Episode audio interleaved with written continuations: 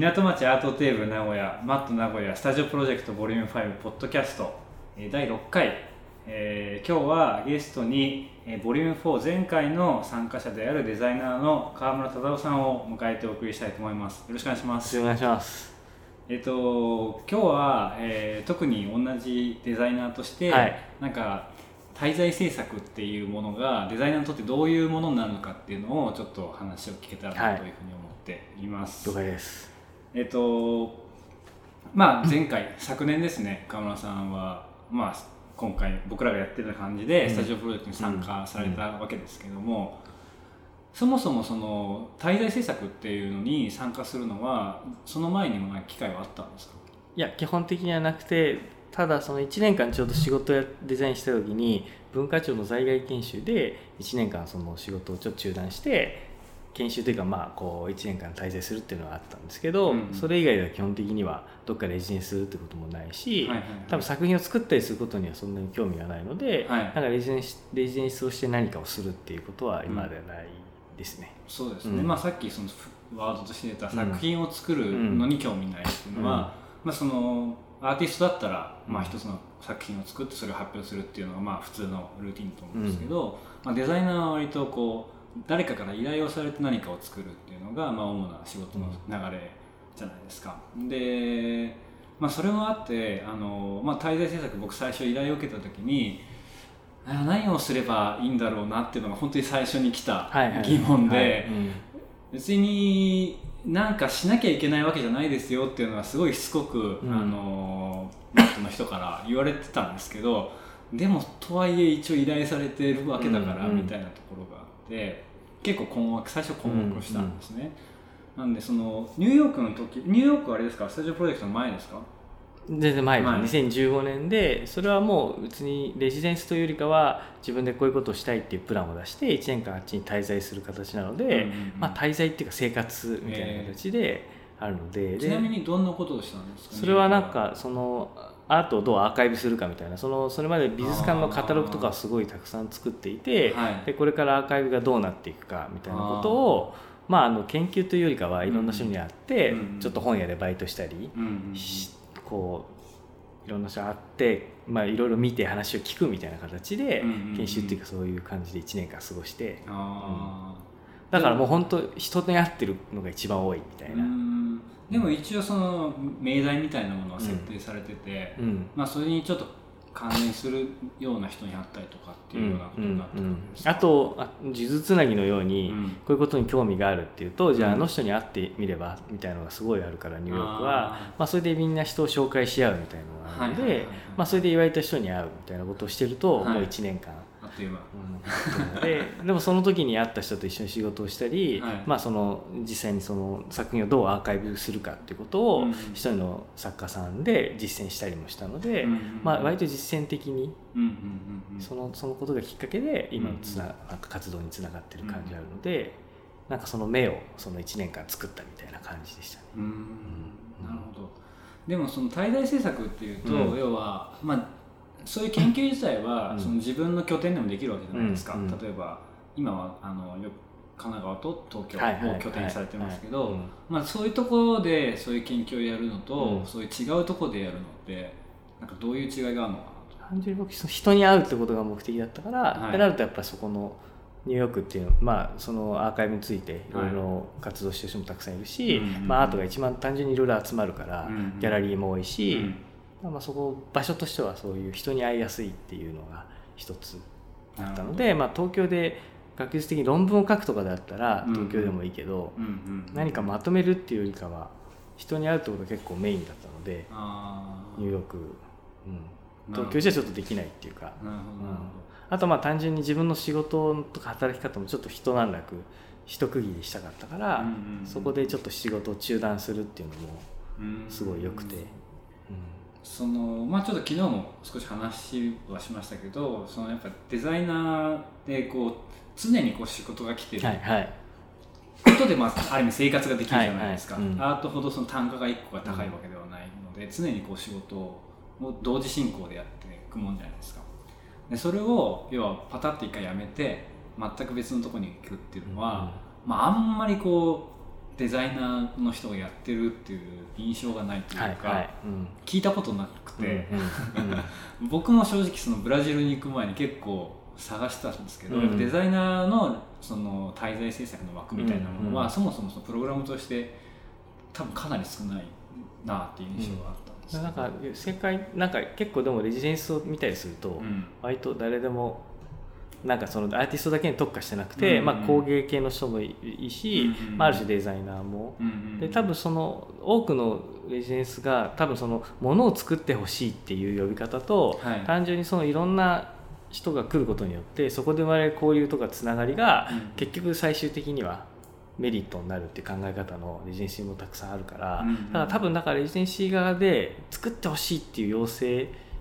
が強くないところもたくさんあるから、なんか僕港とかは僕はそういうふうに感じたから、はいはいはい。何かその作る作るつもりはないけどでうん。もデザイナーが一人いることで何かこう生まれることって多分たくさんあるし、うんうんそういう関わり方でも十分いいのかなと思ってなるほど。だから多分彼らもそれを望んでいるうんそのなんか作ってっていうことじゃなかったから、あそれだったらなんか入れいけるなと思ってなるほど、だからなんか参加の仕方だったんです、ね。だからそういった意味で言えば多分デザイナーが入ることで、うん。そのレジデンシーのそのなんか深みが増すみたいなことは多分今までアーティストしか呼んでないとうん。ただ作るだけだけど、うん。うんそうじゃないこともたくさんあると。うんなんかあの松戸のパラダイスエアっていうレジデンシーも、はい。なんかそこに来てなんか作ってくれみたいなことじゃなくて、うんうん。とりあえずそこを通過するってことが大事。うん。だから何かレジデンスを募集するときにうん何か作ってくださいねみたいなことではなくて、はいはいはい。なんか通過してくれっていう、はいそういう考え方だから、うんそれが何年後かにつながりとして出てくるかもしれないし、うんその人がまずあの東京で東京というか日本でこういうレジス行ってみたいなそういうこうつながりができていくこと自体が一個のレジデンスの役目だみたいなことを言ってたから、そうなんうん、僕はなんかすごく最初その作んなくていいっていうことに対してやっぱすごいな納得できないというか、自分の気持ちがそこにはい落ち着かなくて、で1か月ぐらい、まあ、最初の方はまあうん。ふわっとなんかこう楽しむことに徹してたから、うん。そんなにストレスなかったけど、うん。途中からあれちょっとこのままいっちゃうとやばいんじゃないの？っていうのがだんだん出てきてまあそう先週とか先々週ぐらいからすごいなんかやばいなやばいなと思いながらなんか形にしないとなっていうのがすごいなんかプレッシャーとしてあって、それは全くマットの人はそれ言ってないんですよもちろん。マットの人たちは別に何でもいいんですよ、うん別に作んなくてもいいんですよっていうのはすごい気を使って言ってくれるんだけど、なんかすごいいるだけとか交流してるだけでその僕はすごい得してますよすごい、うんもちろんいろんな人にも会えるし、うんあの新しい出会いがあるだけですごくメリットはあるけどその僕が滞在することによってデザイナーが滞在することによってその何をここにの、まあ、残してなどういう影響を与えられてんだろうっていうのが、うんやっぱりちょっと分かんなかったんですよね。それはあんまり気にしなくていいんじゃない？いやただそれが自分がここで、はい。僕はもっとややれることたくさんあって、はい。やりきったとは思ってないけど、はいはい。でもなんかある程度その滞在して、はい。自分として面白いことができたと思えば、うんうん多分最終的にそれがね読んだ方にも絶対いいいい影響があるし、なるほうん。ど、なるうん、だそのレジデンスで何かを残すってことを考えすぎると、ほど、うんうんなんかすごいほんちょうどいい答えみたいになりやすいのかなっていうなんか逆に。なんかそれって今じゃわからないし、うんうんだからなんかそこはその人が満足する活動ができれば、うんうんうんうん。絶対そこにも影響があるとは僕は思いますね。もうちょい僕はたはたも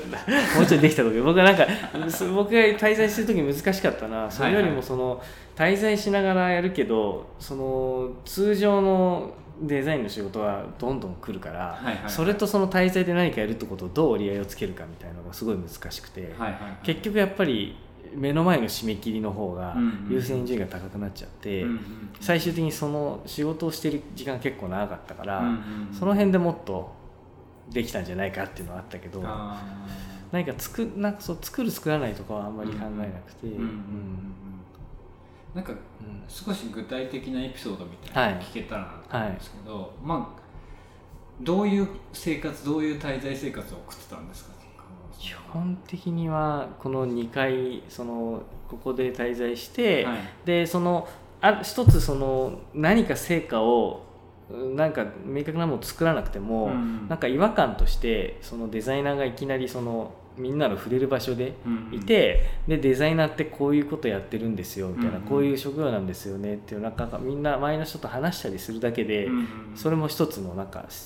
その出力だなと思って、なので僕のその場所をスタジオ内じゃなくて、なんか普通の人と触れ合う場所にしたいっていうのを相談して、その前あった後ろの一角に。はい、あのカフェスペースです、ね、カフェスペースにいきなりつけ置いてそこでパソコンに向かって作業するみたいな、うん、なんかその姿を見せるっていうのもやっぱ一つのなんか、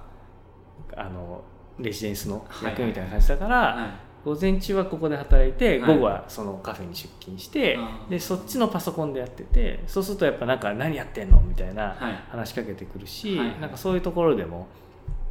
なんかその後ろの説明だったりとか、うん、まあ、港の在り方とか、うん、そういうこともなんか僕なりに話すこともあるし、デザイナーについて話すし、それ自体が結構一個のなんか理説と役目だと思ってたから、日中はそっちで働いてでもなんか話しちゃったりするから、はい、コーヒー飲んで話したりして で、まあ、夜帰ってきてご飯食べてまた仕事してみたいな、割とそんな、え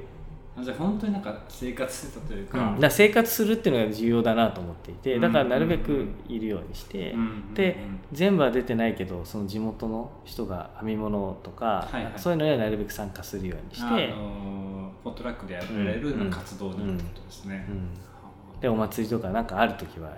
できるだけ行くようにしてみたいな、なるほど、馴染むようにっていうのを意識しながらなんか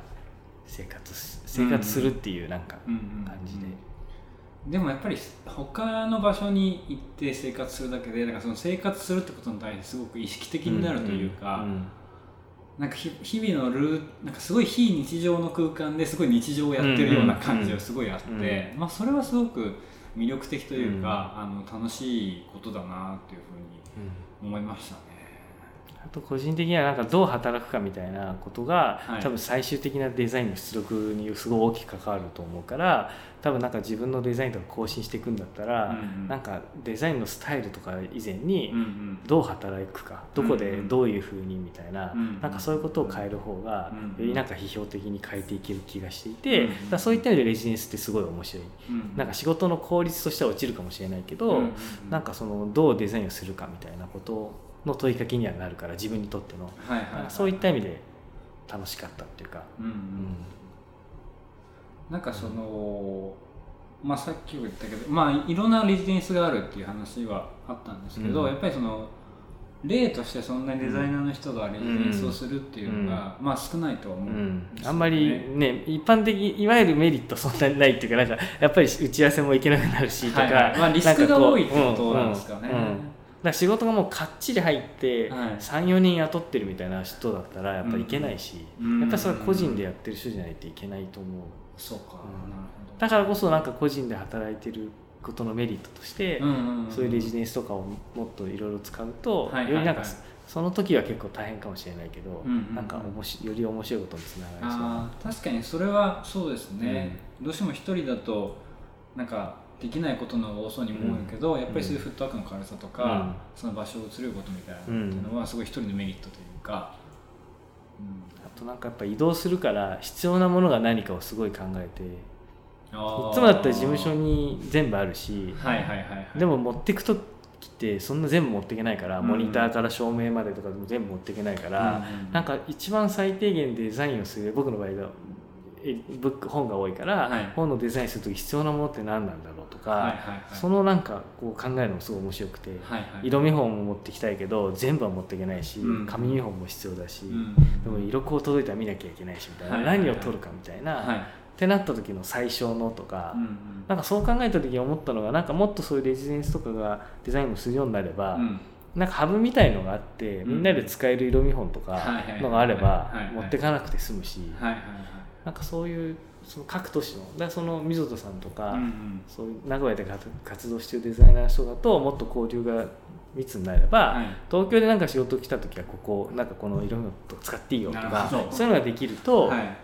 もっと身軽にいろんなところに行けるし、はい、いろんな地方の、ね、デザイナーとはつながりもできるし、うんうん、面白いのかなっていう気はしていてそれはなんか道具はすごい新鮮で。なるほど。何が必要なんだみたいな、はいはい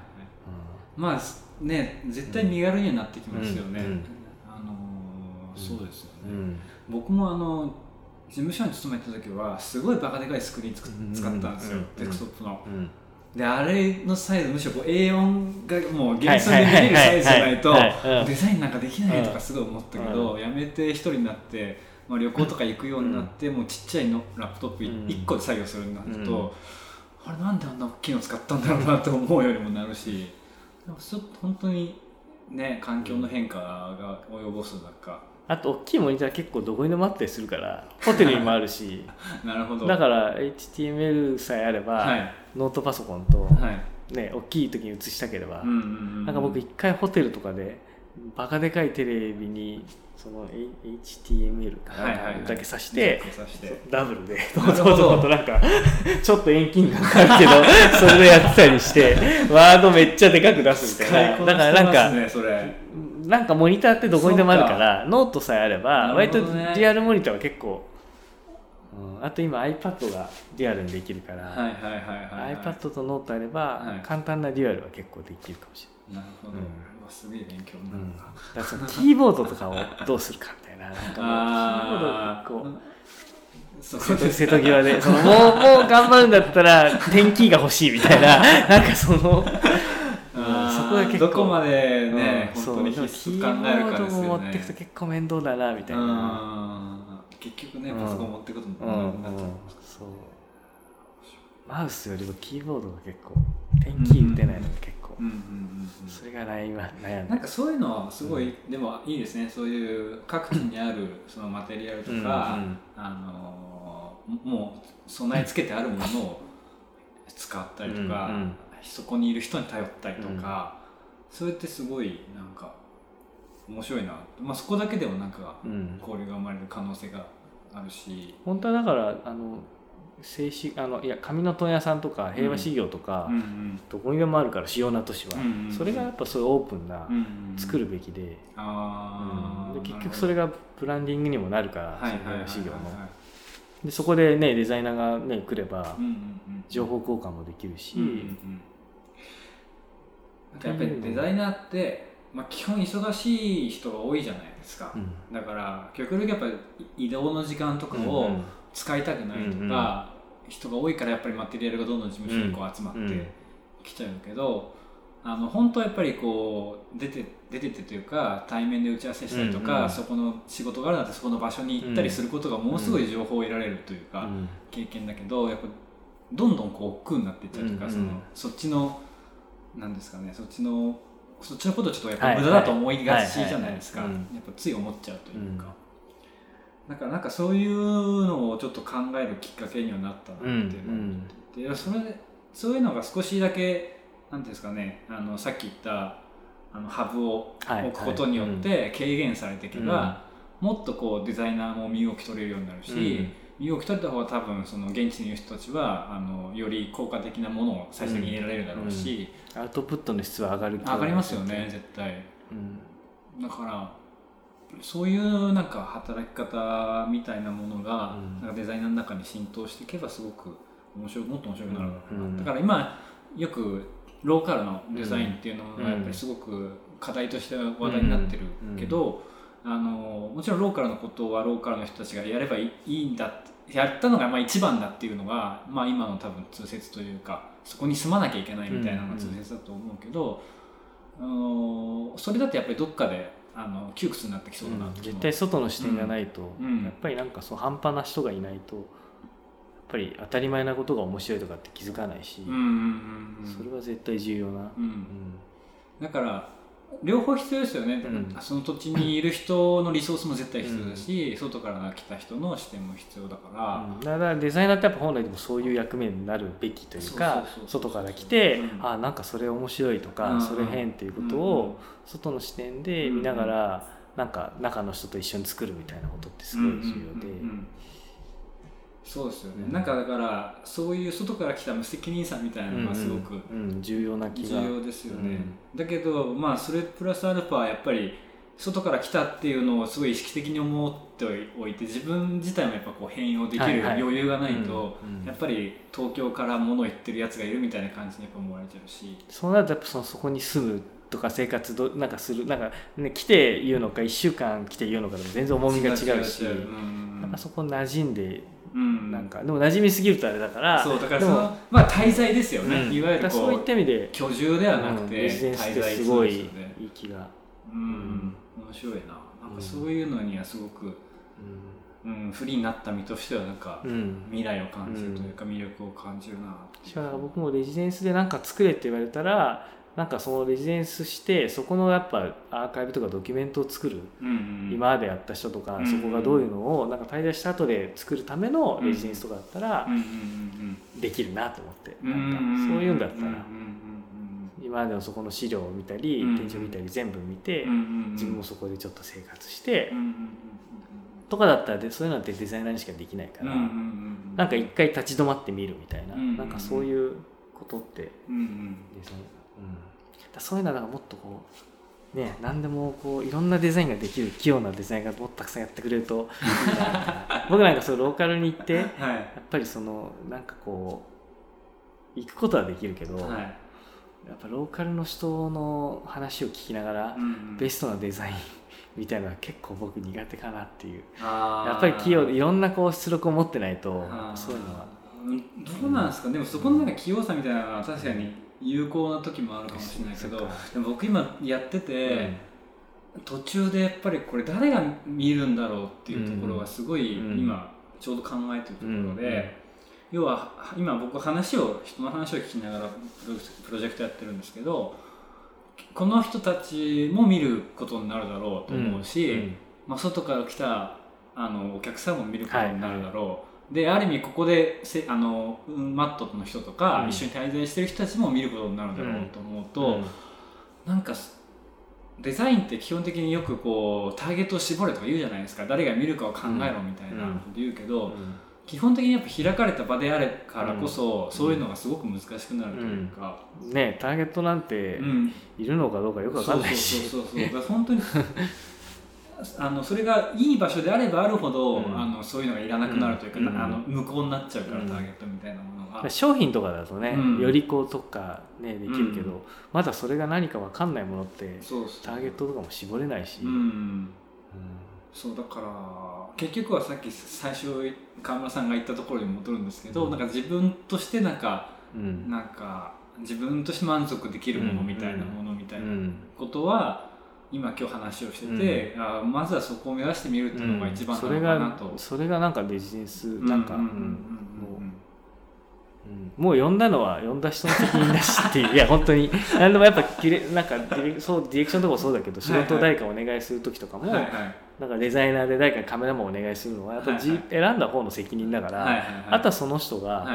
い。いと思うものをやってくれる、まあ、それはその2人で話しながら作るけど、うんうんうん、でもなんかねその人が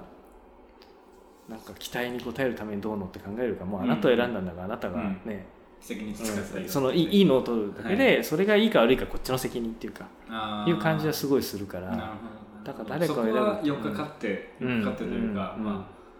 信じさせてもらう、うん、なんかその人がこっちに気を使いながらなんとなくこういうの好きかなみたいな、これだったら貢献できるかなみたいなのを考えるとあんまりよくならない気が、その人がやりきる方が選んだ方もなんかいいいい気はなんとなくしますね。すごい、身につまされる思いが、うん、それはなんかそうでもあの、うん、うん、すごいようやく最近なんかそういうふうに思えるようになってきたなっていうのは、成果はなんか、うん、分かりやすい成果ってたくさんあるけど。でも危険ですよね、なんか前もノブさんが言ってたけどやっぱちょっと無理あるよねって話をしてて、ああやっぱそう思うんだとあと思惑ってみんな違うから、誰かにとっての成果かもしれないけど、それは全然なんかそんな気がしますね。うん。でもねなんか、うん、まあ単純に、まあ、誰が何か分かんないけど、まあ、ちょっとでも面白いことを自分なりにして、うんうん、まあ、このスタジオプロジェクトのね一枠デザイナーっていう人がまた別の人が来るとなんか来年来れるといいなっていうふうに思って、なんかでもデザイナーがいるからこういう人がいたら面白いなっていう発想につながるだけでもいいから、なんか本当デザイナーが来なくなったとしても、うん、デザイナーが来れるんだったら、うん、料理家来てもいいよね。みたいななんかそういうそういうつながるだけでも十分なんかだからなんかまあ誰が人なんかいい